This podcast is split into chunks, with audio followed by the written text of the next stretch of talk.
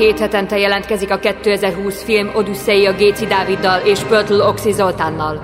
Véget nem érő gondolatfolyamot kaptok aktuális filmekről és régi kultmozikról. Ha hazajöttél a filmszínházból, vagy el sem mentél, csak otthon ülsz és filmet vagy sorozatot nézel, az asszony már elaludt, vagy a pasid érdektelen, hogy kibeszéljétek magatokból a felgyűlt gondolatokat. Itt a lehetőség, hogy meghallgassd ezt a két fickót. Lehet, hogy tévednek, de egy biztos.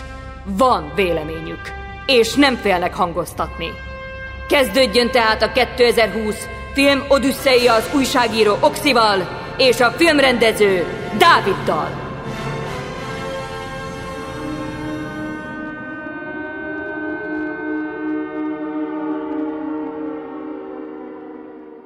Üdvözlünk mindenkit a 2020 Filmodüsszea filmes podcast fedélzetén.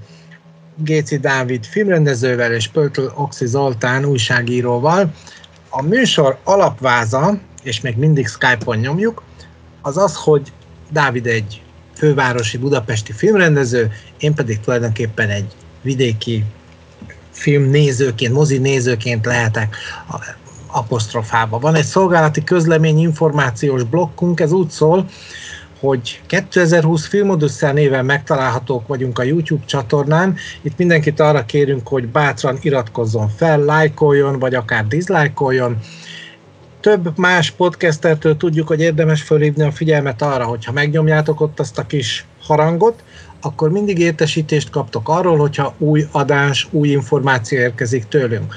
Ugyanezen a néven megtaláltok a Spotify-on, az Apple Podcast-en, illetve a Facebookon, az Instagramon. Az anyavállalatunk, anyahajunk, a könyvkultúra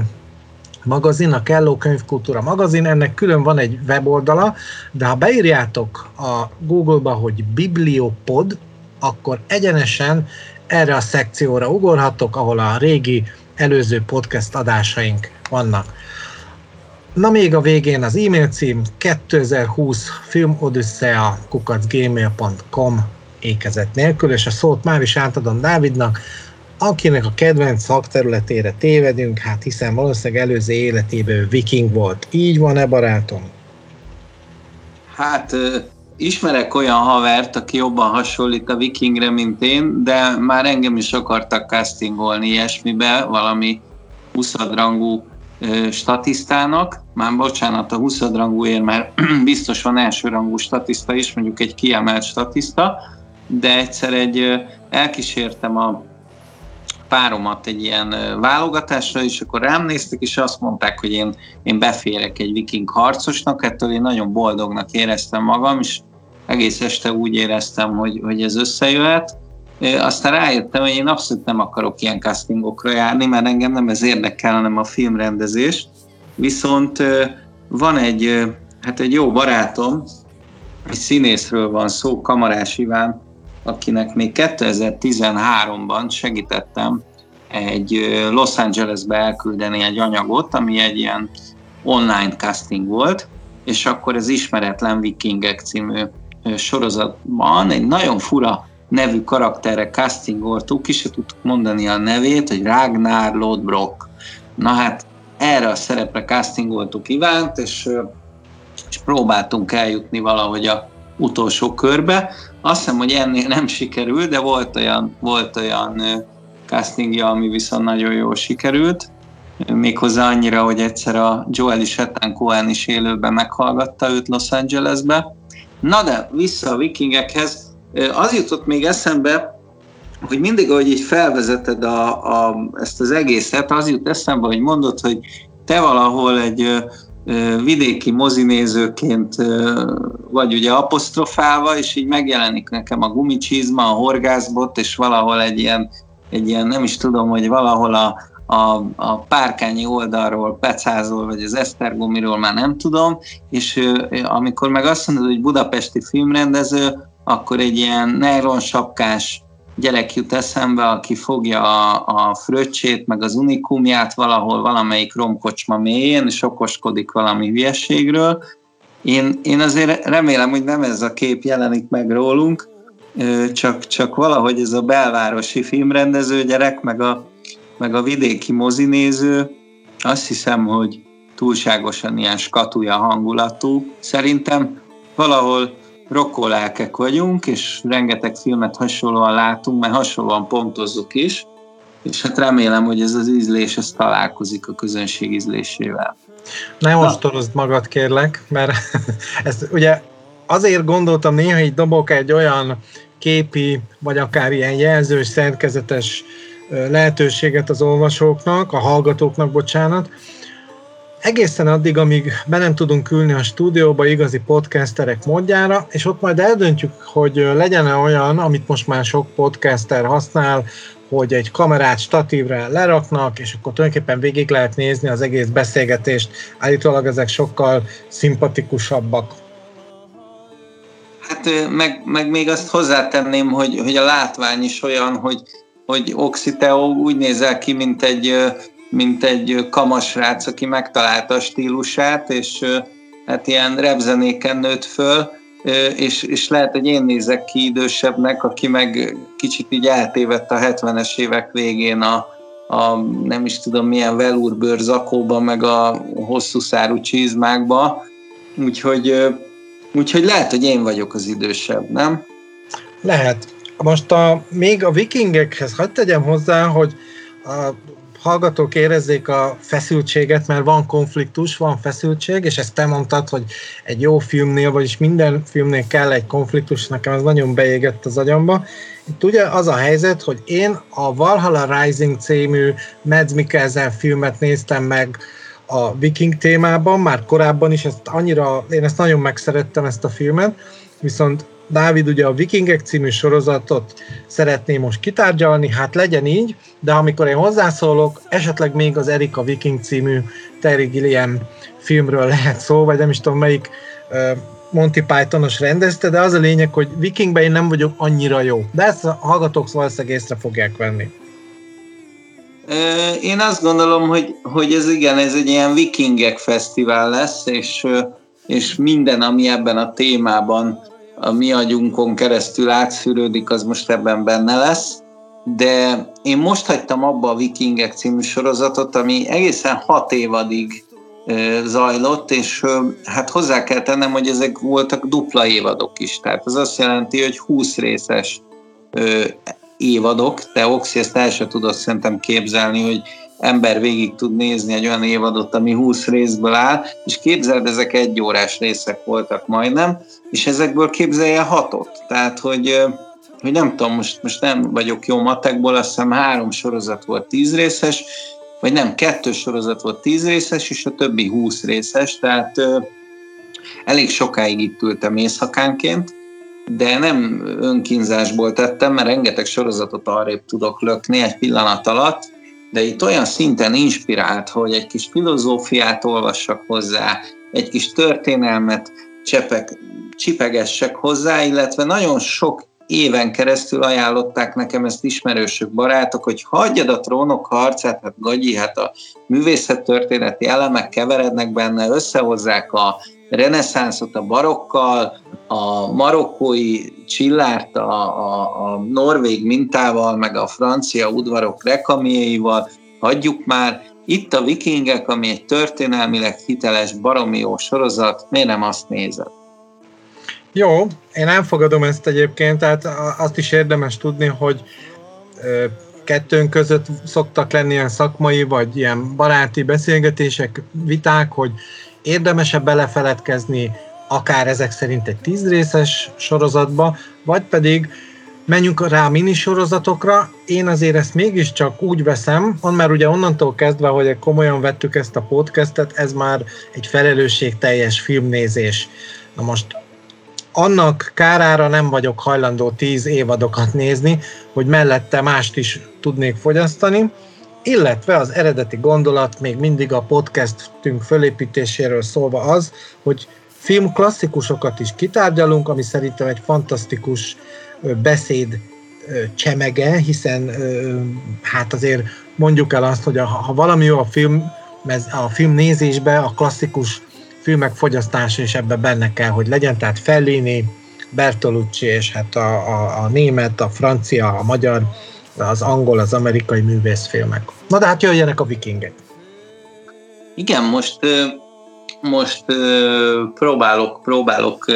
kicsit oxi lenni, mert a helyzet az, hogy már megszoktam a beszélgetéseinkbe, hogy én ilyen nagyon kényelmesen hátra tudok dőlni, és tudok így utazgatni a, a gondolataimba, mert tudom, hogy az Oxi az úgy is felvázolja majd az egész filmet, megadja a gerincét, elmondja, hogy kiki tölt meg, kiki dugott meg, kikit szúrt le, vagy lökött a vízbe, vagy le a lépcsőn, és ez most nem fog megtörténni, mert drága barátom nem nézte meg ezt a sok részt, mert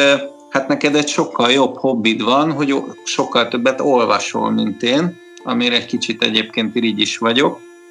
mert mert engem, engem vagy az én generációmat annyira lekötötte szerintem a mozgókép, hogy körülbelül 30 filmre jut egy könyv, de lehet néha, hogy 100 filmre jut egy könyv, és ez nagyon rossz arány. Olyan szempontból jó arány, hogy van, hogy én napi két filmet nézek, tehát akkor annyira talán mégse rossz,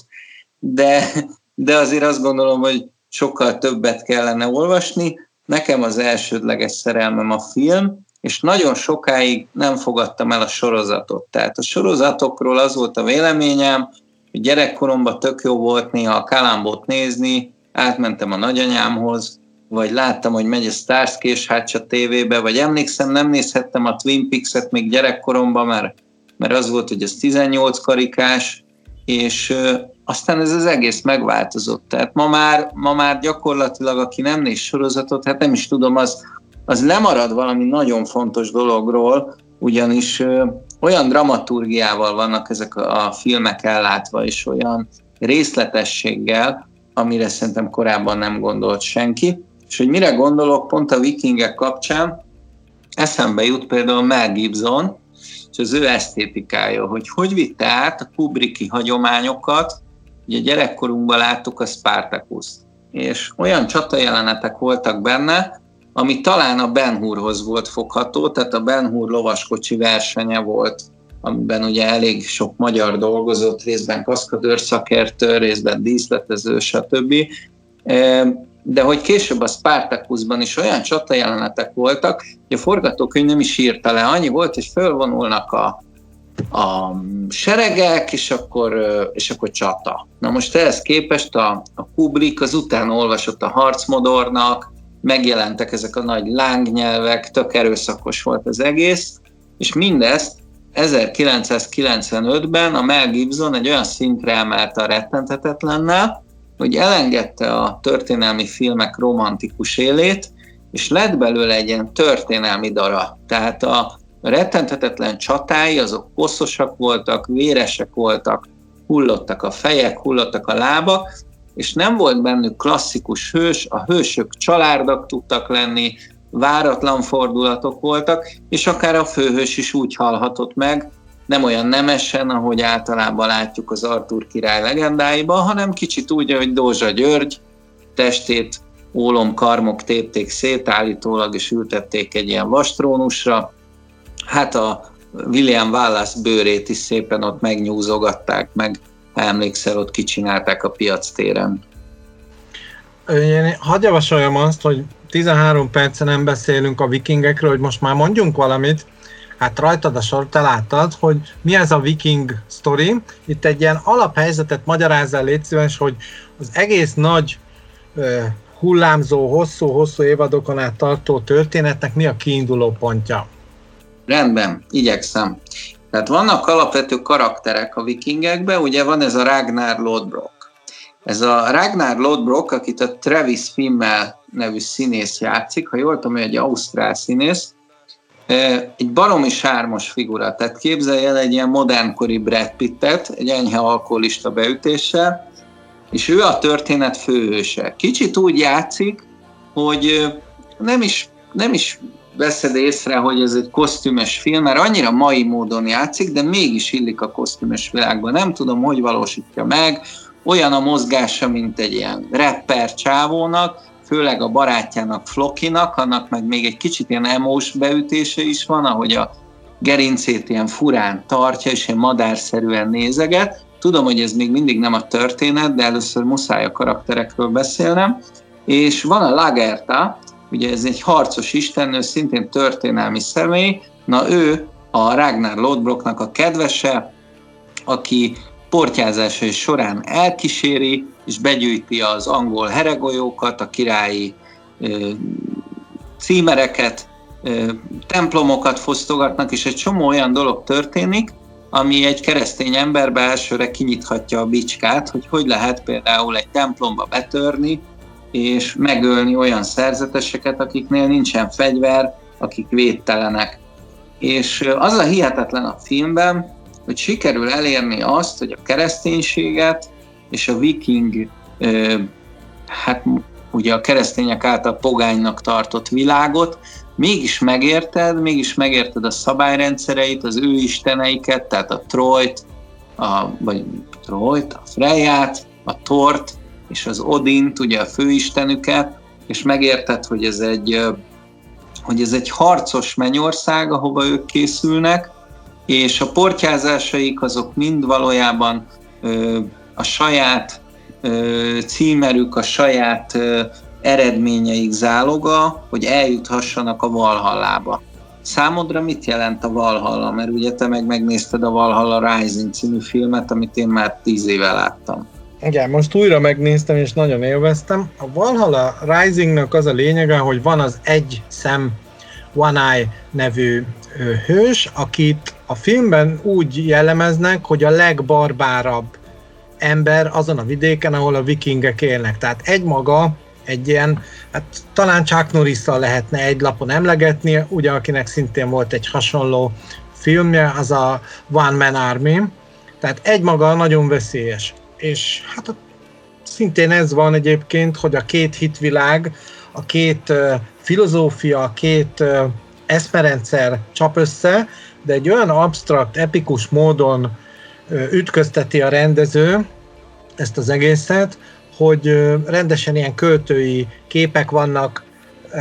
komolyan mondom, Huszárik Zoltán jutott eszembe sokszor, ott vannak ilyen olyan ö, ö, színekkel kapcsolatos, áttűnéses megoldások, illetve ilyen Bódi Gáboros, ö, ö, ö, ilyen nagyon finomra hangolt trükkök,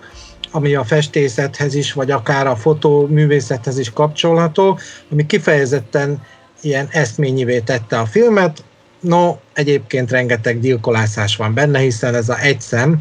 ember, a One Eye, ez nekiáll aztán, amikor végre hozzájut egy szekercéhez, ott az a szekerce az dolgozik rendesen. Na de várjál, ha jól emlékszem, a Valhalla Risingban ö, alkalmaznak vérsast kivégzésként? Nem, nem, tehát itt a, a, az egész tényleg erre épül, hogy ö, egészen mélyére megy ennek a dolognak a rendező, az alkotó, és ugyanakkor visszaegyszerűsíti a dolgokat. Az a lényege, hogy ugye keresztény lovagok találkoznak, keresztes lovagok találkoznak ezzel a barbárral, aki először is elpusztítja azokat, akik a film elején őt fogjul ejtik. És akkor már híre megy, hogy ő nagyon veszélyes. Mégis összeállnak vele, hogy eljussanak a Szentföldre, na úgyse hinnéd el, de egy hajóval valahol Amerikát fedezik föl, legalábbis egy olyan helyet, ahol indiánok élnek. Én gyanítom, hogy ez mégiscsak Amerika. És az egész, a, a, tehát az jön ki, hogy akár mit csinálsz, akár viking vagy, akár egy európai keresztény lovag, akár egy keresztes lovag, akár egy indián, a vége mindig ugyanaz. Gyilkolni fogsz, hogy a te eszmerendszeredet ö, érvényre juttasd. Ez egy elég pokoli dolog. Nekem nagyon sokszor eszembe jutott a Dante, a pokol, ugye, ahol itt a, a Vergilius mesterrel együtt, hát gyakorlatilag elkalóz, tehát itt az egy szem, a Van aki elkalauzolja ezeket a keresztes lovagokat, akik veszettül akarnak menni Jeruzsálembe, persze karddal, késsel, törrel, páncélban, és mondják, hogy itt, itt helyre kell tenni a dolgokat fegyverrel. Na most az az érdekes, hogy ezt a Van mondod, mert ugye az alap, a viking alapisten az Odin, az Odinnak van ugye fél szeme, ugye ez annyira népszerű volt, már nem csak a, a mondjuk a Nibelung éneket, vagy a Wagner operát veszem alapul, aki a vikingeket úgymond újból divatba hozta, hanem ha azt mondom, hogy a 20. századi képregény filmekben ugye a vikingség hogy jelenik meg, hát ugye elég megnézni a Chris hemsworth valamelyik Thor filmet, és ugye ő maga Thor, aki szintén egy istenség egy kalapáccsal, illetve a, a faterja, aki nem más, mint Anthony Hopkins, és szintén egy ilyen vánály, egy ilyen félszemű figura, Odin maga. Úgyhogy ezt a viking világot nagyon sokan dolgozták föl, és most tényleg nem akarok a Nibelungének és a Marvel filmek között egyenlőséget tenni, mert nem is lehet. És azt gondolom, hogy, hogy színvonalában minden viking eposz fölé emelkedik ez a sorozat. Úgy mondom ezt, hogy láttam a Nikolás mindig Refn filmjét, amiről most beszélsz, és szerintem is egy nagyon érdekes film. Viszont ez a vikingek, ez, ez most próbálok én oxi lenni és összefoglalni, miről is szól. Tehát arról szól, hogy van egy ugye 8. és 11. század között élő legenda, ez a, ez a Ragnar Lodbrok, aki valószínűleg a 8. és a 11. század között a, a Ragnar és a fiai éltek. Ez egy kicsit össze van mosva, mint hogyha a Ragnar nagyon sokáig élne, mert a filmben nincs miszticizálva, tehát egy normális emberi alakot mutatsz egy normális ö, emberi öltőben, tehát nem ö, emberöltőben nem 150 évig él, mint egy Dunadán a gyűrűkurában, hanem gondolom 40 évig él, és hát arról szól ez, hogy ez a Ragnar Lodbrok, ez egy földműves a Lagártával együtt, ez némileg szemben áll a történelmi tényel, mert állított királyi sar volt, de ezt most zárójel. A lényeg az, hogy a vikingeknél van egy alapszabály. Vagy hőstettekért tudsz királyi címert nyerni, és elnyerni a mondjuk a közösségnek a megbecsülését, vagy ugye ez a hőstett, ez lehet egy párbaj, lehet egy, egy gyarmatosítás, lehet valami nagy kalandozás, illetve vérségi alapon történhet, tehát te vagy valamelyik királynak a, a leszármazottja. Ugye a valóságban a Ragnar mind a kettőt elérte, tehát egyrészt volt kalandor, másrészt vérségi alapon kapta, a filmben nem. A filmben nagyon szépen, ez egy felemelkedés történet, a Ragnar szinte a semmiből jön, de nagyon vagány, nagyon céltudatos, szembenéz a halállal, illetve nem fél a haláltól, és, és ami, ami nagyon megejtő a filmben, és nem is láttam ilyet sorozatban, lehet azért, mert még mindig nem nézek elég sorozatot, hogy, hogy, hogy a film az több generációt mesél el. Kicsit emlékeztet, amikor gyerekkoromban ment a tévébe a Strauss dinasztia című sorozat, és a három Straussnak a, az életét mesélte. Hát itt a Ragnar Lodbrok és a fiai vannak a középpontban, tehát ugye a, a, a Björn Iron, Ironside, a vasbordájú Björn, ő a, ő a Ragnárnak a fia, aki egy ilyen szintén nagyon híres történelmi alak, és ugye ő veszi át Ragnar helyét. De ugye Ragnar mit csinál? Ő, ő az első, aki ugye Lagertával és a sereggel gyakorlatilag betör Angliába, az angolok azt se tudják, hogy kik ezek, azt érzik, hogy egy északi nép, és hát igazából a vikingeknek sincs fingja, hogy hol vannak, elég komikus a jelenet, hogy megjelennek, látnak egy templomot, és az első kérdésük, hogy de hát itt ezek az isteneiket felszögezik egy keresztre.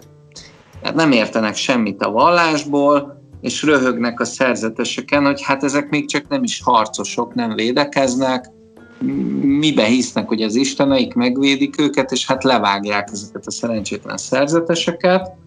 E, a történelem szerint egyébként Rágnár elég kemény volt, tehát ő nem nagyon hagyott senkit életben. A film sokkal árnyaltabb, ott Ragnar egy ellentmondásos figura, megszán egy, egy, egy szerzetest, és magával visz. Illetve nem tudod, hogy megszáll-e, inkább azt mondanám, hogy nagyon kíváncsi arra, hogy, hogy ez a másik kultúra mit tartogat magában, és itt kezd érdekessé válni a film, amikor megtanítja az átesztánt a, a, a saját kultúrájának a nyelvére, tehát a viking kultúra nyelvére, és a, a szerzetes pedig megtanítja a vikinget a kereszténységre, és ez olyan jól sikerül, hogy Ragnar egyre inkább keresztényként kezd viselkedni, egyre megbocsátóbb, viszont egyre jobban szembe kerül az embereivel, ugye akik Odinba, Torba és a többi vérszomjas istenségbe hisznek, akik majd a Valhallába találkoznak a mennyei csarnokba, és nagy aranykupákból isszák majd az ellenség vérét, és a végtelenségig beszélnek egymásnak a hőstetteikről. Szóval mindez, mindez elhangzik a filmben, és nem ilyen szájbarágos, didaktikus módon, hanem már-már várod évadról évadra, hogy milyen filozófiai, milyen teológiai rétegek fognak előjönni, és egyre érdekesebb a két vallás közti különbség. Közben az jutott eszembe, hogy, hogy azt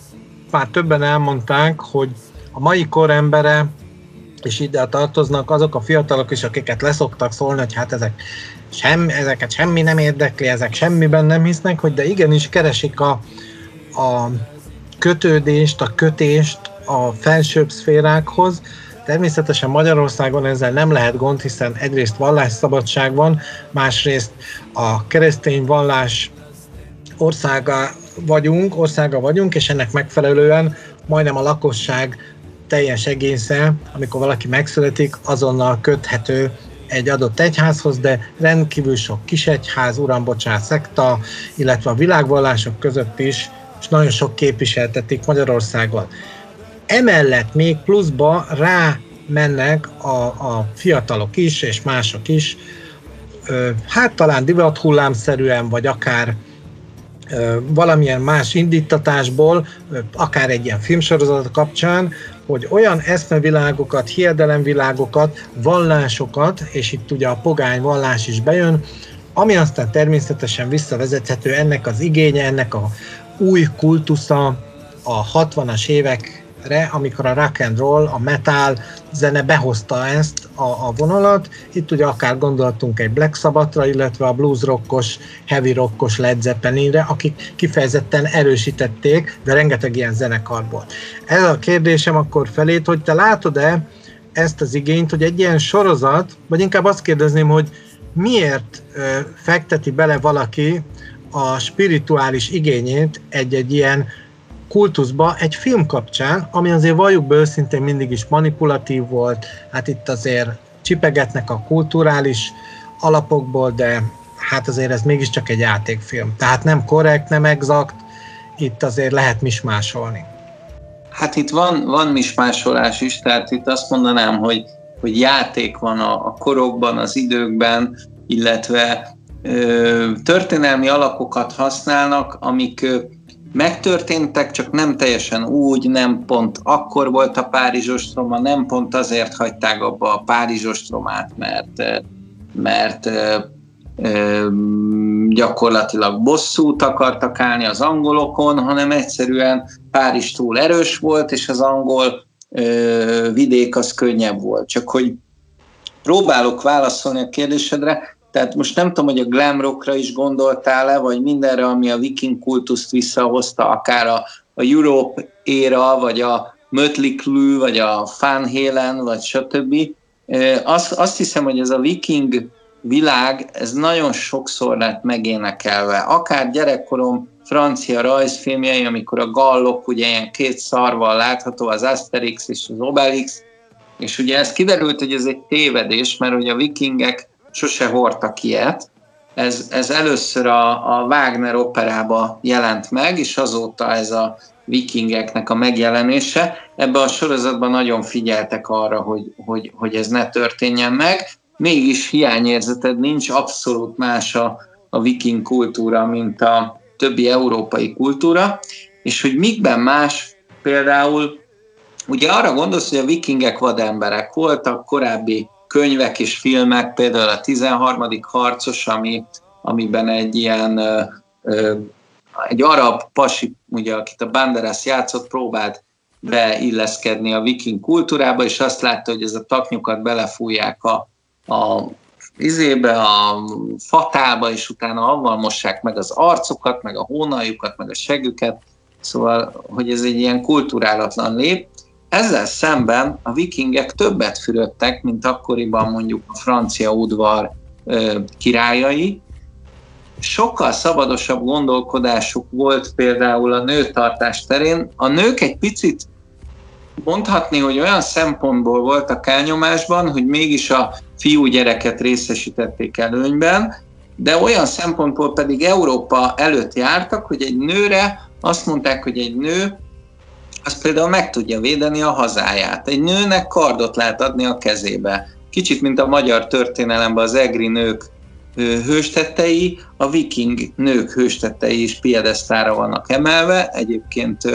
nagy valószínűséggel jogosan, tehát itt, itt valós hőstettek, hőstetteket hajtottak végre, például ez a, ez a Lagerta, aki egy harcos szűz volt, és ugye azt kell tudni, hogy a vikingek több nejűek voltak, tehát tarthattak több szeretőt, illetve náluk ez teljesen természetesen nem ilyen sunyogós, dugós módszereket alkalmaztak, hanem, hanem rendesen odaálltak az asszony elé, és azt mondták, hogy nézd, én ezt is szeretem, és akkor az asszony elfogadta a másik asszony. Aztán itt is voltak olyan intrikus dolgok, hogy azért csak megmérgeződött egyik másik feleség, vagy ember, vagy csak tarkon lőtték akkor, amikor épp nem figyelt. Úgyhogy itt a vikingek között mindig van egyfajta feszültség, az, hogy te megölted az öcsémet, te kinyírtad a bátyámat, te megölted az apámat, tehát mindig tudod, hogy elő fog jönni valami sérelem, és hogyha elég okos vagy, akkor egy idő után ezt a sakjátszmát már te is tudod magadban előre mormolni, de hál' Istennek folyamatosan pofára a film, és nagyon-nagyon sok fordulat van benne, ami miatt én végig nagyon élveztem. És ami nagyon érdekes, hogy, hogy a, ugye jöttem itt Kubrickkal, meg Mel, Gibsonnal, később ugye Mel Gibson újította meg a történelmi filmeket, amit utána Ridley Scott folytatott, hiszen a Gladiátorral ő is egy nagyot lépett, szerintem ott a Szandár filmek újultak meg, amivel aztán el tudott indulni a Róma című HBO sorozat, illetve a Spielberg közben megújította a háborús filmeket egy teljesen új esztétikával, hogy lecsavarta az operatőr a, a mm, objektív sapkát és a sáttert feltekert, és ettől minden ilyen éles, ilyen dokumentumfilmszerű lett a normandiai partraszállással kapcsolatban, és utána ilyen jellegű sorozatok is indultak el. Tehát mondhatni, a mekkáját éljük ezeknek a történelmi filmeknek és a történelmi sorozatoknak, és ebben a vikingek előjárt. Tehát itt minden második, harmadik részben valami óriási csatá, csatának vagy a szemtanúja, ami olyan professzionálisan van kivitelezve, például a, a, a negyedik évadban a, a Párizs ostroma, az gyakorlatilag az, az, az, az földbe gyökeresztett. Tehát, hogy olyan, mint hogyha Luc Besson zsándárkját és a, az apokaliptót, meg a passiót, meg a rettenthetetlen egybe gyúrná. Tehát így, így hihetetlenek azok az ostromgépek, azok a várfalak, azok a stratégiák, és azt gondolom, hogy női szemmel és férfi szemmel is izgalmas, mert közben a nők szerepe is nagyon erősen megvan, nem csak viking oldalon, hanem a királyi családban, hogy egy, hogy egy nő mennyire fontos abban a, abban a közegben a tisztasága, az ereje, hogy gyereket fog szülni, tehát a, a királyi családban a nő szerepe az, hogy a, lo, a lobogót felhúzatja a francia ostrom idején, és, és az hát nem a vikingeket rémíti meg, hanem a franciáknak ad erőt a kitartáshoz. És tudom, most rengeteget beszélek, csak próbálok Oxi módjára tovább haladni a cselekménybe, mert ugye odáig jutottunk el, hogy ez a, ez a viking horda, ez megtámadja az angol partokat, és hát az elején ezek úgy portyáztak, hogy hazahoztak ilyen relikviákat, tehát például kejhet, feszületeket, képeket, stb. aranyozott templomi díszeket letörtek, és elvitték ugye Vikingföldre, Skandináviába, ahol Ragnar nem magának adta, hanem a Gabriel Byrne által alakított járlnak, tehát nem királynak, hanem ezek a járlok ilyen főnemesek voltak, ilyen előjárók, akik, akik gyakorlatilag ilyen despotikus módszerekkel uralkodtak, és őket kellett ezeknek a konkvisztátoroknak meggyőzni, vagy vikingeknek, hogy igenis van értelme nyugati irányba terjedni, vagy terjeszkedni, mert eddig ezek inkább csak kelet felementek, tehát a, a utakon is, tehát nem csak hajóztak, hanem fölfele Ruszföldre mentek, és Ragnar Lodbrok volt az első, aki azt mondta ennek az Earl Haraldson nevű járnak, akit a zseniális színész, ez a Gabriel Byrne alakít, aki ugye egy nagyon jó Neil Jordan színész, ilyen, ilyen brit uh, színész, és, uh, és ő vállalja be, hogy kifosztja ugye Angliát, vagy hát nem tudja, hogy ez Anglia, de hogy arra fele megy, és hazatér ezekkel a templomi relikviákkal, illetve egy szerzetessel. És az a szép a Ragnar cselekedetében, hogy gyakorlatilag kiröhögik, hogy igen, most öreg, most sportjázta, jó, hát akkor add ide a zsákmány, minden a tiénk, te, te meg húzz az anyádba, vagy valami ilyesmi mondat hangzik el. És a Ragnárnak a szemesebb rebben meg, ő azt mondja, hogy ő csak egyet kér a zsákmányból, hagy vigye magával ezt a szerzetest. És ugye már ez a, ez a nem, is, nem is keresztényi ö, szerénység jelenik meg, de valahol azt érzed, hogy ez a viking szelidül. Tehát ez, ezt elkezdi érdekelni az európai kultúra, és később találkozik egy olyan angol királlyal, akit pedig a pogány kultúra kezd érdekelni, és rájössz, hogy ez a sorozat arról fog szólni, hogy a vikingek gyakorlatilag hogy épültek bele az európai kultúrába, és az európai kultúra hogy adta meg nekik a kereszténységet, amivel még nagyobbak és még erősebbek tudtak lenni. Most beugrott valami, a mai, mai nap pakolnom kellett egy irodából, és ott a könyveimet rakosgattam, és benne volt egy olyan könyv, ami hát arról szólt, hogy a náci Németország, amikor e, hát bekebelezte tulajdonképpen Skandinávia egy jelentős részét, és befolyást akart nyerni például Norvégiában, akkor ott Hát például az egyházat is be akarta darálni, és nagyon kemény ellenállásba ütközött. Hát gondolhatod, hogy fegyverek nélkül ez azért nem ment olyan könnyen. Isten ott volt a, a, a, az egyházzal. Nézd meg ezt az összefüggést. Most nevezzük a viking kultúrát egy hatalmas, nagyon izgalmas, nagyon érdekes,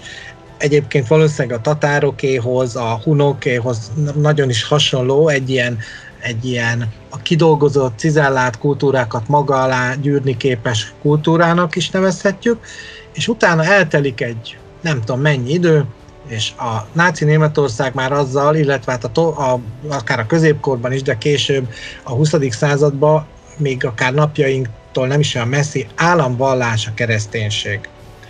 Tehát ez egy érdekes dolog, hogy ahogy a magyarok is, és akár a magyarokkal is összevethetjük a vikingeket, ez valószínűleg egy nagyon izgalmas összehasonlítás lehetne, akár a harcmodor, az egyéni katonai megoldások, a legkülönfélébb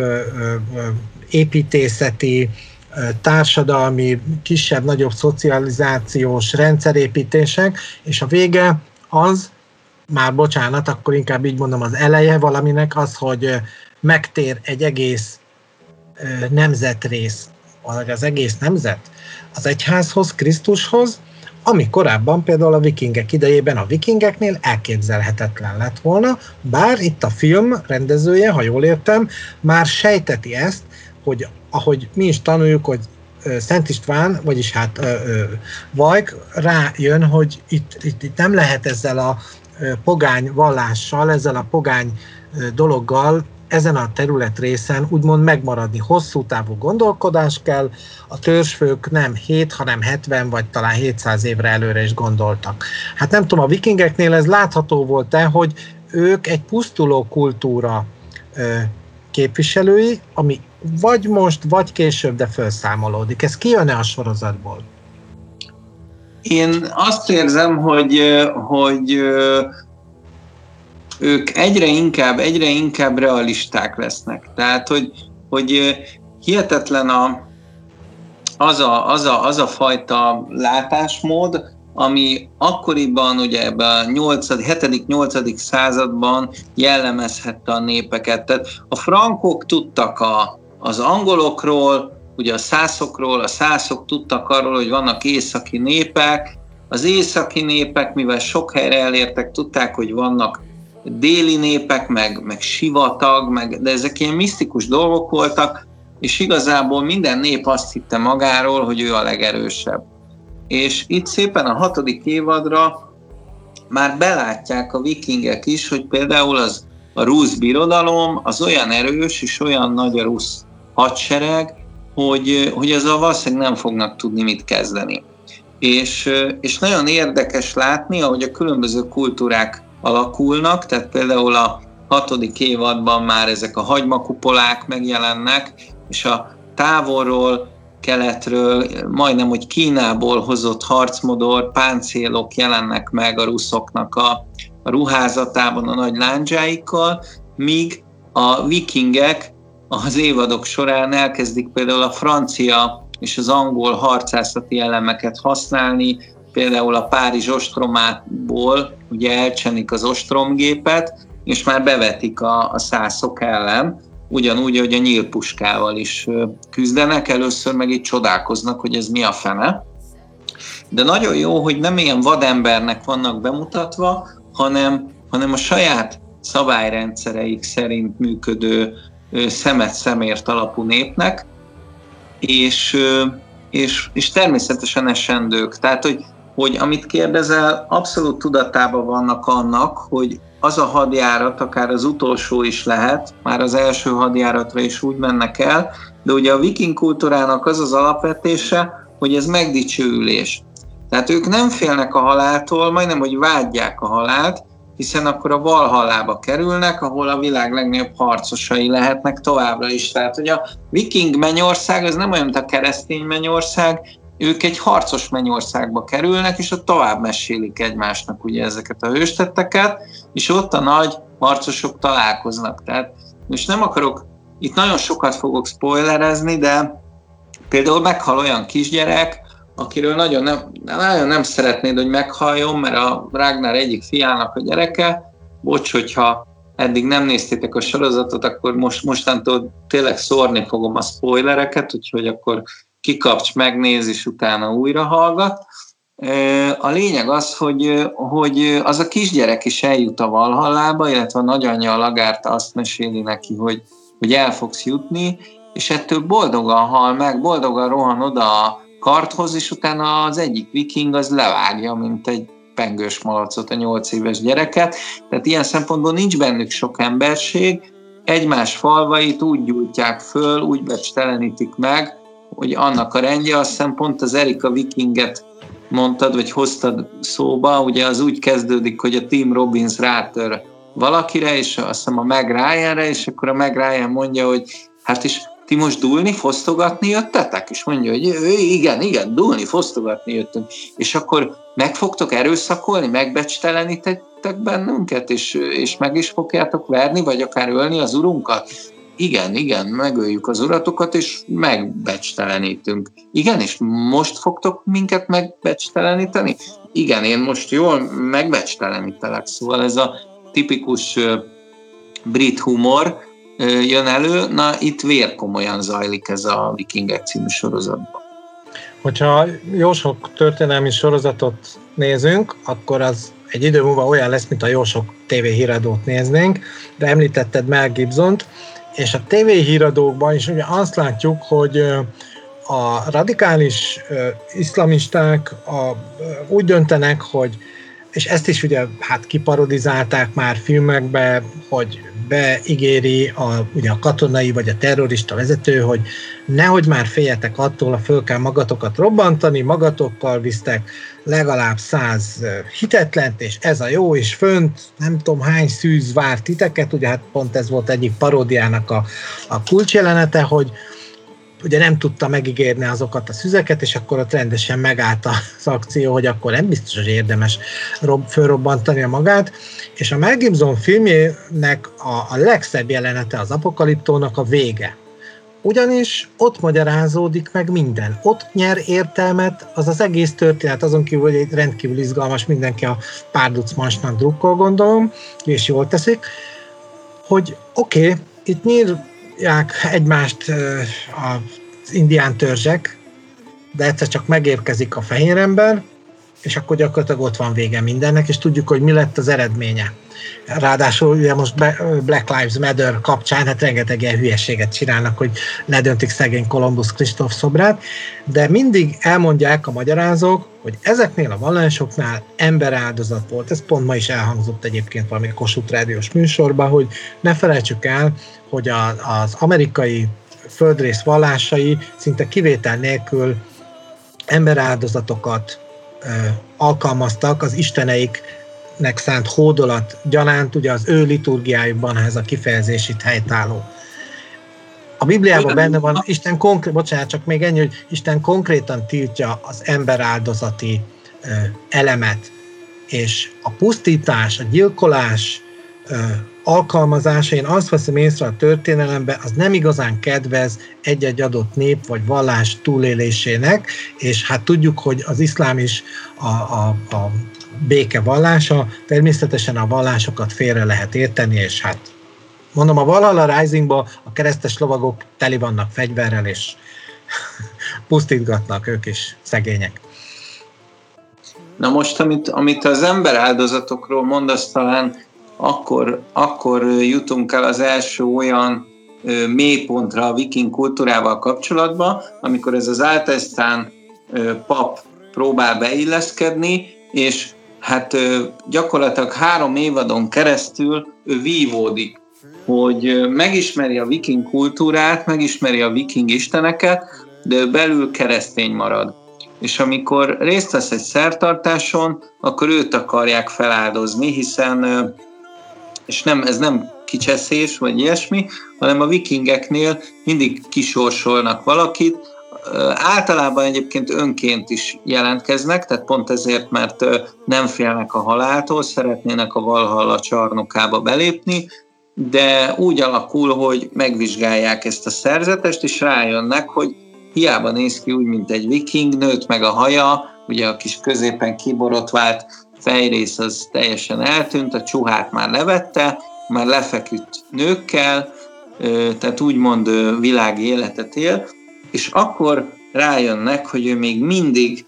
a keresztény Istenbe hisz,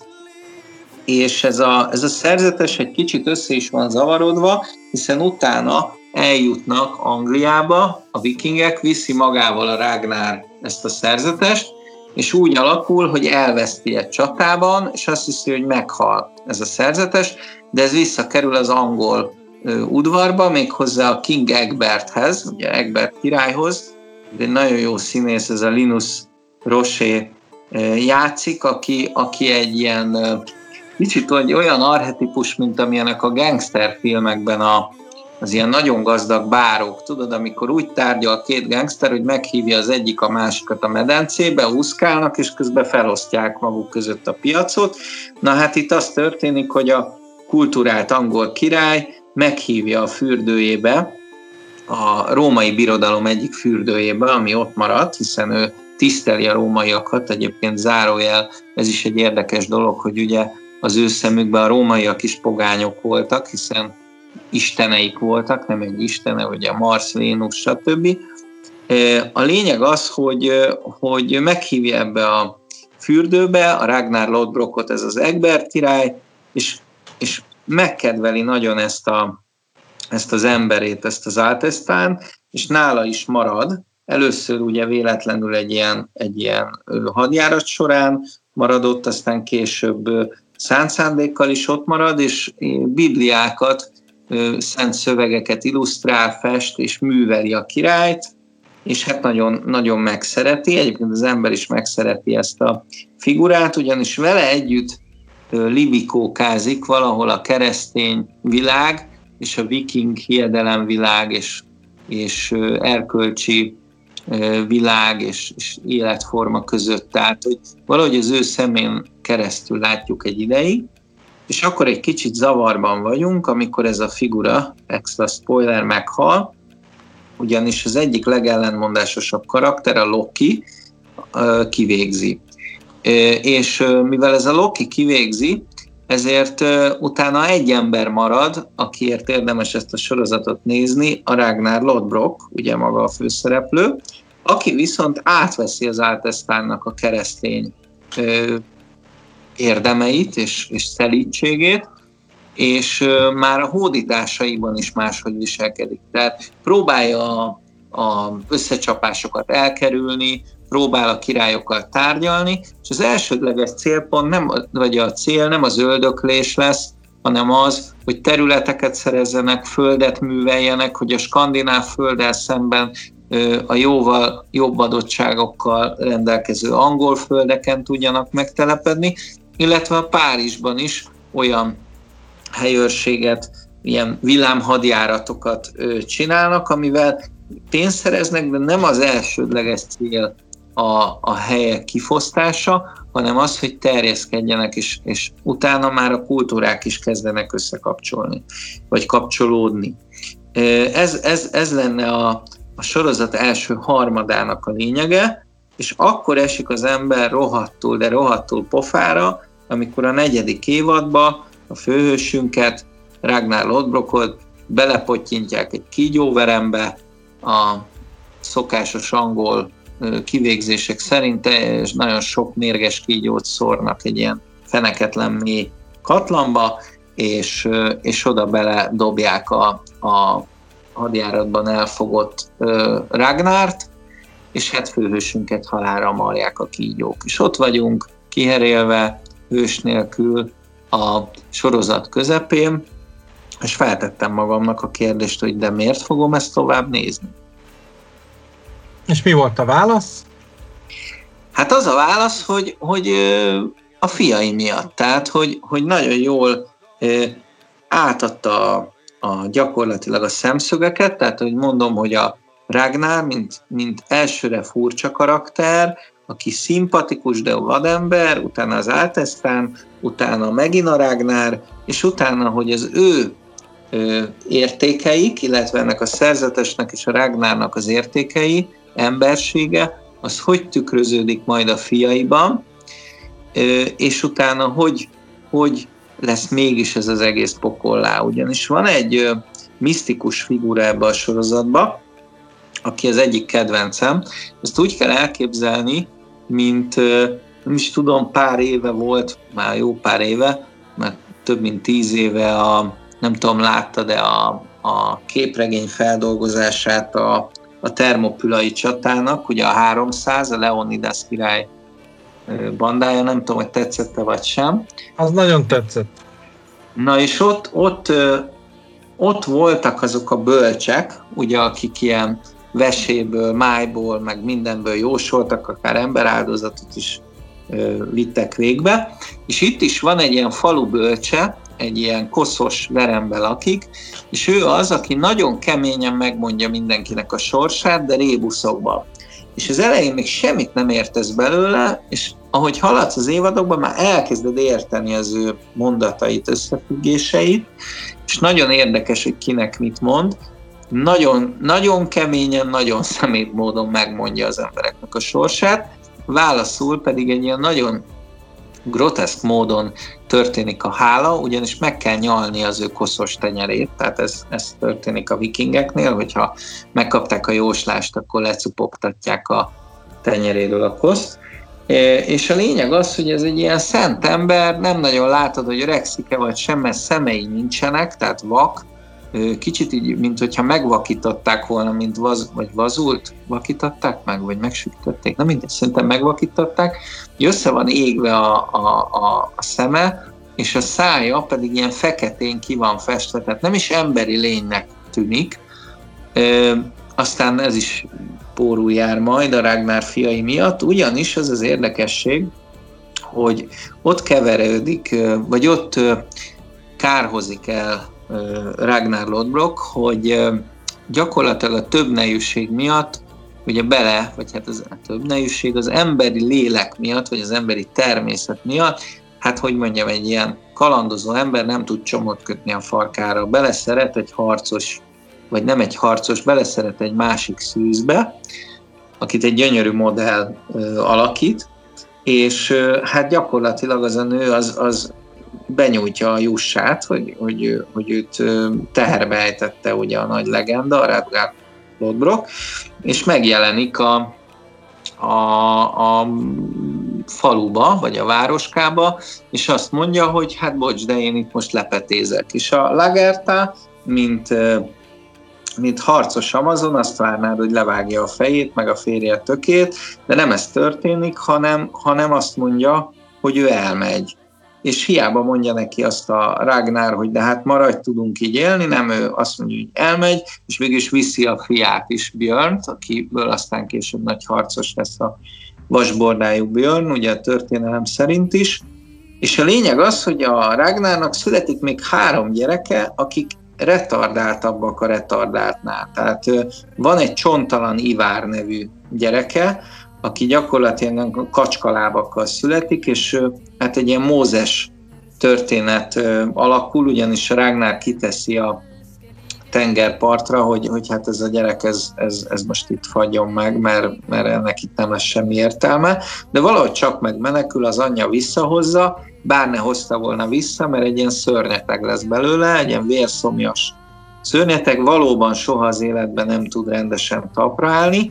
de épít neki ez a, ez a floki egy, egy ilyen harcászati eszközt, olyan, mint egy ilyen római ö, harckocsi, és, és azzal ö, fog később a hadjáratokba küzdeni, illetve megbosszulni az apja halálát, és egy iszonyat jó stratéga lesz. Tehát olyan kínzásokat és olyan ö, ö, harcászati megoldásokat alkalmaz, hogy feláll a hátadon a szőr. Például, mondok egy példát, az angolok bemennek ugye megkeresni a vikingeket a saját városukba, mert először próbálják őket kiéheztetni, lelövöldözik a vadászaikat, nem, nem jutnak élelemhez, és azt hiszik, hogy, hogy nagy gáz van, mert elkezdenek a vikingek égetni az elfoglalt városfalon belül, és azt hiszik, hogy a halottaikat égetik, hogy valami járvány tört ki náluk, és rájuk törik az ajtót, bemennek, és nem találják sehol a vikingeket, nincsek sehol. És kiderül, hogy ezek lemásztak a büdös csatornába, a patkányok közé, és onnan alulról ö, jönnek föl, és gyakorlatilag rajtuk ütnek és szúrják őket szanaszét, meg ilyen, ilyen mindenféle hegyezett dárdákkal alulról, meg leöntve őket olajjal, meg szurokkal fölgyújtják, tehát egy olyan embertelen vérengzéseket csinál ez a csontalan Ájval, a, a Ragnar fia, hogy ő lesz gyakorlatilag a sorozatnak az igazi gonosza, és, és, és mindezt úgy, úgy építi a film, hogy már gyerekkorában is nagyon furcsa, tehát még amikor kicsi, valahol a harmadik évad környékén játszik egy másik gyerekkel, és azt hiszem, hogy kitöri a kezét, de úgy, hogy, hogy egy ilyen, mint egy ilyen véletlen lenne. Tehát nagyon-nagyon érdekes előjelek vannak, és nagyon pontosan van íróilag felépítve az összes figura. Például, amiről eddig nem ejtettem szót, hogy van a Ragnárnak egy testvére, a Roló, aki az elejétől kezdve egy nagyon furcsa űrge, gyakorlatilag meg akarja dugni a Lagártát, a, a Ragnárnak a feleségét, aztán később kiderült, hogy valószínűleg hát is vele, és lehet, hogy a vasbordájú Björn az valójában az ő fia, minden esetre egy örökáruló. Amikor tudja, elárulja a testvérét, és a testvére valahogy megkegyelmez neki, de talán nem kéne, mert egyre jobban árulja el, tehát a végén már a Frankonnak a, az egyik ilyen nagy oligarhája lesz, vagy ilyen talán már királya is, nem, nem, nem frank király lesz, hanem ilyen helytartó, és, és, és hát árulások követik folyamatosan egymást, és hogy miért nézem a sorozatot? Hát igen, azt gondolom, hogy a második fele, a negyedik évad után nem annyira acélos, mint az első négy rész, de azért nem vesz annyit a színvonalából, hogy ne nézd, és ne csodálkozz. Tehát amikor azért a vikingek eljutnak Konstantinápolyba, akkor is a szem eláll a lélegzeted, vagy afrikai északi részeire, és az akkori világot fedezett föl, az akkori kultúrát, amikor eljutnak Szászföldre, vagy eljutnak az akkori Párizs falain belőle, illetve most a hatodik évadban eljutottak ugye Ruszföldre, ahogy mondtam, a hagymakupolák, talán az egyik leglátványosabb jelenet a filmsorozatban, amikor a, a Rusz királlyal, ez a csontalan Ivar, akit elüldöz végül is a, a Ragnar összes fia egy nagy csatában, nem veszti életét, hanem a Rusz király befogadja, hiszen mint megtudjuk, a Rusz történelemben hát gyakorlatilag kiderül, hogy ők a vikingektől származnak. Tehát, mint ahogy a, az Ivárt vagy Ájvárt az emberei istenségnek kezelik, elkezdi egy kicsit úgy kezelni a, a rusz király is, csak éppen emberére akad, mert egy még nagyobb szadista egy még nagyobb szadistával kerül kapcsolatba, tehát gyakorlatilag két szadista vadállat tartózkodik ott északon, és hát egyik a másikat szórakoztatja mindenféle emberkínzással, hogy a testvérének átütik a, az állkapcsát, és úgy hívja, hogy kutya, és kiköti úgy, mint egy kutyát, aminek egyébként egyébként stratégiai jelentősége van, hiszen nem akar testvérként testvéreket a, a rusz birodalomba is, hogy úgy uralkodjanak, de hogy mi a leglátványosabb jelenet? Hát az, hogy rákötik magukat egy ilyen korabeli légballonra, és megemelkednek, hogy húzzák ugye ezek a nagy kutyák, nem is tudom, hogy malamutok vagy mik lehetnek, ezek a nagy szánhúzó kutyák húzzák a szánt, és felemelkednek, és azt a, azt a hát nem is tudom, tizedik századi vagy kilencedik századi orosz birodalmat látod azok, azokkal a, a befagyott tavakkal, azokkal a, azokkal a tájakkal, meg, meg ilyen régi koszos, mocskos városokkal. Egyszerűen, egyszerűen olyan időutazás, ilyen time travel, hogy, hogy, hogy nem is tudom. Tehát azt, azt hiszem, hogy igazán nagy élményt adott nekem ez a, ez a sorozat, és ezért rágtam a füledet, hogy, hogy, hogy hagyd dumálhassunk erről, annak ellenére, hogy nem kívánom tőled, hogy a kedvenc könyveidről mondj le, és több hónapig ezt a sorozatot néz. Hát igen, a, a, már nem is tudom a, a jó sorozat fogalmát hogy lehetne összegezni simán van az, amit mondasz, hogy akár tíz évadon keresztül is működik egy olyan sorozat, ami föntartja az emberben a, a vágyat, hogy leüljön, megnézze. Most mondok egy nagyon durva példát, a Szabó család is évtizedekig ment, és szerintem mai szemmel nézve ez a Kossuth rádióba ment, és rátapasztotta a korabeli hát, sorozat függőket a készülékekre, hát kegyetlen volt. Tehát a, a, a pártállami időkben ugye mennyi mindent nem lehetett különösképpen kibeszélni, ezek a sorozatok néha erre is jók. Hát nem tudom, ugye most túlkínálat van, mint oly sok mindenből, a sorozatokból is, ez egy nagyon jónak tűnik. Én egyébként, amit eddig ajánlottál, az mind nagyon jó volt, gondolok itt akár a, a Mindhunterre, vagy pedig e, további sorozatokra. Azt is áruljuk el szerintem a hallgatóknak, hogy ez is egy állandó beszédtéma közöttünk, hogy milyen arányba tárgyaljunk ki, vesézzünk ki új filmeket, klasszikusokat és sorozatokat, és az arányok ide-oda tolódva, de mindig jelen vannak, tehát, hogy, vagyis hát változóak, mert hogyha egyikünk felfedez valamit, én most ugye nemrég hívtam fel a figyelmet a Jeffrey Epstein sztorira, ami egy kifejezetten izgalmas, aktuális, mai napig aktuális, iszonyú botrányos, ráadásul dokumentum sorozat, és mondtad, hogy természetesen akkor majd legyen ez. De ez a vikinges is nagyon izgalmas lett. Én annyira megmondom őszintén nem vagyok oda a történelmi sorozatokért, de hát elég bunkó is vagyok ahhoz, hogy be tudjam határolni sokszor a harmadik Endre negyedik unokaöccsének 45. megkoronázását, melyik évszázadban ki hol tört be, de nagyon ö, érdekesnek találom azt, ahogy ö, nekünk magyaroknak itt Európában, illetve a világpolitikában, netán el kell, a világ történelembe, bocsánat, hát egy fajta elszólás, el kell helyezni magunkat. A vikingekhez képest szerintem van azonosság, az akkor egy kérdés lehet, hogy a vikingek sorozatban bármilyen nemű magyar vonatkozás fölmerül-e. Hát ez nem a trónok harca, persze a trónok harcában nagyon örültünk a Sándornak, vagy a gyűrűk urában nagyon örültünk a rohani lovas népnek, itt, itt egyelőre ilyen jellegű vonatkozás nincs, de ahogy mondod, közben kattogott az agyam, hogy, hogy az Árpád-házi királyokról egyszer lehetne sok száz milliárd forintból csinálni valami hasonlót, és egyébként nem is lenne rossz. Nem tudom, hogy, hogy van-e ilyen hősünk, mint a Ragnar Lodbrok. Nekünk gyakran sajnos olyan hősök jutottak, olyan tragikus hősök, akikről egyébként nagyon szívesen néznék filmet, csak mindig valami brutális végük lesz, és sokkal hamarabb, mint ennek a szerencsétlen Ragnárnak a kígyóverembe. Itt ő elég sok helyen tudott kalandozni, nem úgy, mint Dózsa György, akit elég hamar kivégeztek, de például a hunyadiakról lehetne ugyanígy nagyon jó hős történeteket csinálni. És mielőtt még pontoznánk, azt el kell mondjam, hogy, hogy ebben a sorozatban valami hihetetlen nagyot játszik ez a Gustav Skarsgård. Ő ugye a Stellan Skarsgård nevű skandináv színésznek a, a fia, és egyébként minden fia egy zseni, mert a másik fia ugye a Billy játsza az Az című filmben a bohócot, illetve a, a Peter, az pedig egy másik uh, Nicole Kidman-es sorozatban mindig keverem a kis hazugságok, milyen kis hazugságok, mindegy. Abban ugye ő a, a pszichopata férj, hát jobbnál jobb színészek játszanak ebben a sorozatban, de tényleg ilyen teli találat a casting, viszont ez a Skarsgård, ez aki a Flokit játsza,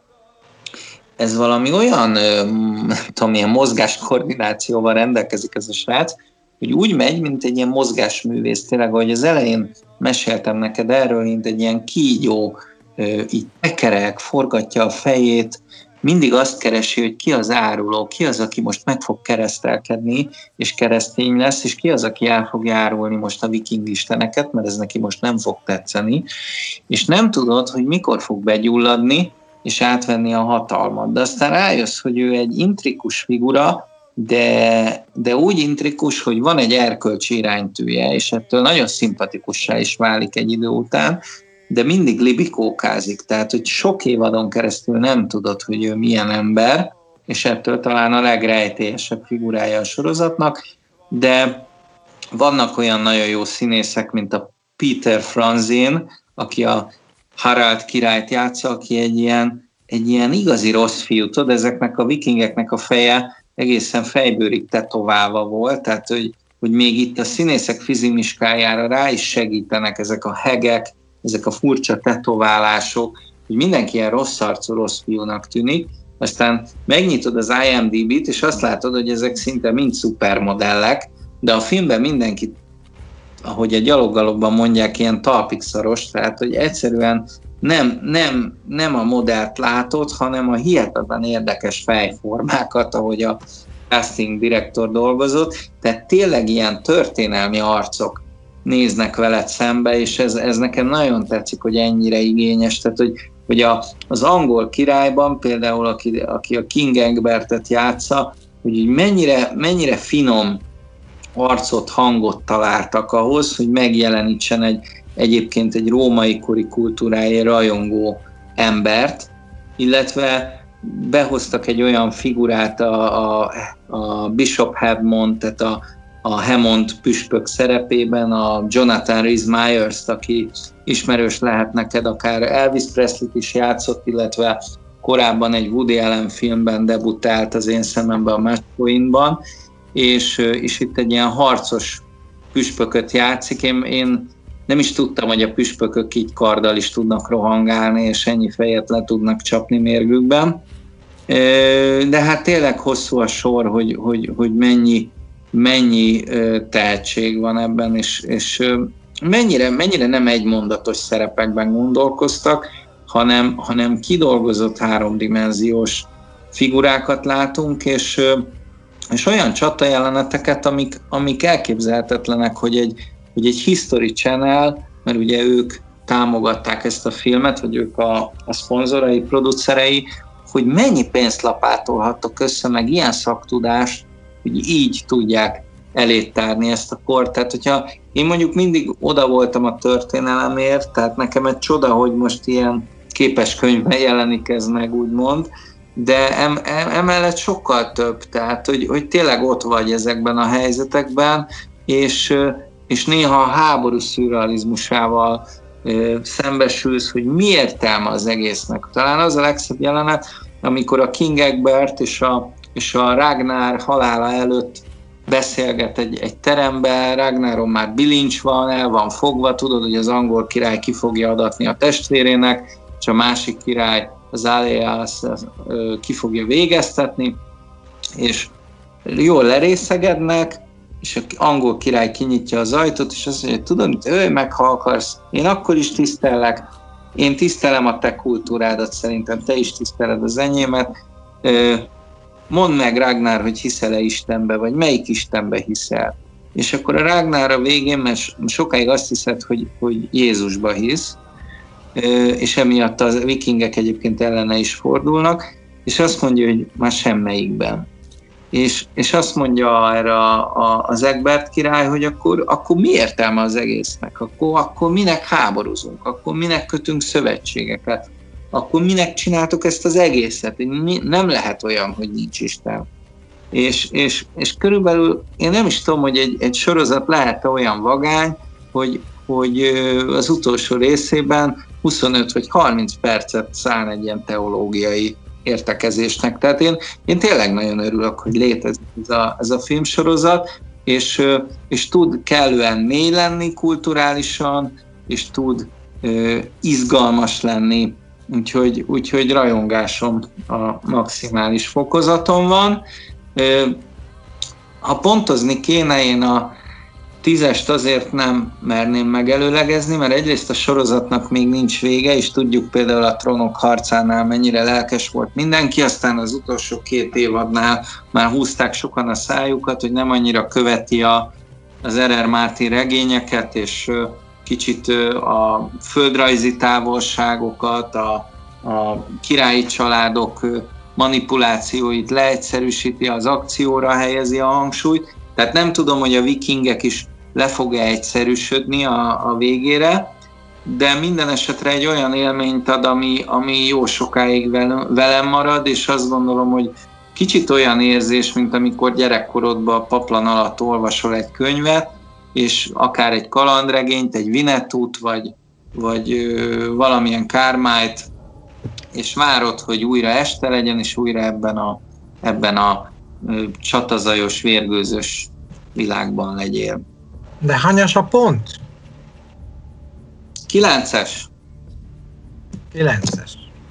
Én megadok egy kilences, és te a Valhalla Risingra mennyit adsz? Én ezt nem kavarnám most bele, mert a Valhalla Risingnek ehhez így semmilyen kapcsolódása nincs a témán kívül természetesen, de most a vikingek sorozatról ö, beszéltél, és én csak így hozzá kotyogtam. Én most nem pontoznék, hiszen nem láttam. Én most a, a a nem tudom mi vagyok, a szürke eminenciás, vagy a emerencia, úgyhogy inkább ö, elfogadom ezt a kilencest, tudja csuda. Én nem néztem meg volna ebből ennyit, de mindegy. Akkor, akkor ez egy egy pont levonás és nyolcas. Jó. De nem tudok adni, mert nem láttam. Tehát akkor tudnék bármilyen pontot adni, ha láttam volna. Nem láttam, nem tudom. Egyszer, egyszer lehet, hogy, hogy nem tudom, a könyveidet mind, mind elolvasod, és, és nem lesz új könyv a polcon, mert épp, mit tudom én, újabb koronavírus van, és a nyomda nem működik, és akkor azt mondod, hogy tudod mit? A Netflix előfizetéssel megnézem ezt a vikingek sorozatot. De a könyvekhez ennek semmi köze. Egész egyszerűen sajnálok ennyi időt filmekre. Rengeteg olyan film van, amit sokszor megnézek, vannak Fellini filmek, vagy magyar filmek közül is rengeteg van, amit többször meg tudok nézni, meg szórakoztató commerce filmekből is, de valahogy a sorozatnál tudom, hogy itt le kell követni. Mini sorozat rendben van. Tíz részes sorozat, ugye a Mindhunter-t, azt végig néztük, mind a ketten, és az is tíz részes volt, vagy ugye? Hát az 20, ezt képzeld, az 20, 20 volt. Tehát azt végigvittük, Hát most ugye a True Detectives-re próbálsz rábeszélni, az a következő ilyen nehézség, na de tíz évad, meg én ezt az egész trónok harcát se értettem, ott ugye most azon kívül, hogy volt benne több csinos hölgy, pikáns jelenet, nagyon különleges, egzotikus ö, ö, harci jelenetek, vagy tájak, vagy a csuda tudja mi, de mindig el hozzátették, hogy ez egy ilyen történelmi katyvasz, mert innen-onnan van össze ö, rakva, ilyen, ilyen foltvarrásos szerűen a, a legkülönbözőbb koroknak legkülönbözőbb elemei. A vikingek az egy homogén cucc lett volna, de fú, de nem kell. Én a viking metát se hallgatok, ugye a metába azért próbálok még a mai napig keresni új dolgokat, a viking metál hullám sem tudott elsöpörni. Egyébként maga a, a, a viking kultúra, így a Valhalla Risingot nézve egy nagyon érdekes dolog, hát az tény, hogy megérdemelték, amit kaptak, a kereszténység államvallás lett ott is. Na hát akkor nem tudom, hogy ez legyen a megfelelő zárszó. Minden esetre elgondolkodtató a, a világ sorsa, és az, hogy ezek a népek hogy olvadtak be, hogy küzdöttek egymással, dicsőséges, dicsőséges korok hogy múltak el. Hát köszi Oxi, hogy, hogy elmondhattam ezt a, ezt, a, ezt a dolgot, és nagyon köszönöm, hogy, hogy ennyi érdekes infóval kiegészítetted. Remélem, hogy más is látta ezt a sorozatot, és tetszik nekik, vagy nem tetszik. Ami, amikor nem tetszik, akkor nyugodtan írjátok meg. Például, hogy most Toxi befikázta így a trónok harcát, mert én azért nagy rajongója voltam jó sokáig. Én még az utolsó évadokért is tudtam rajongani, annak ellenére, hogy sok hibája volt, én azért nem tenném tepsibe és sütném meg ezer fokon. Következőleg akkor hallgassatok minket, és most kösz szépen, hogy hallgattatok.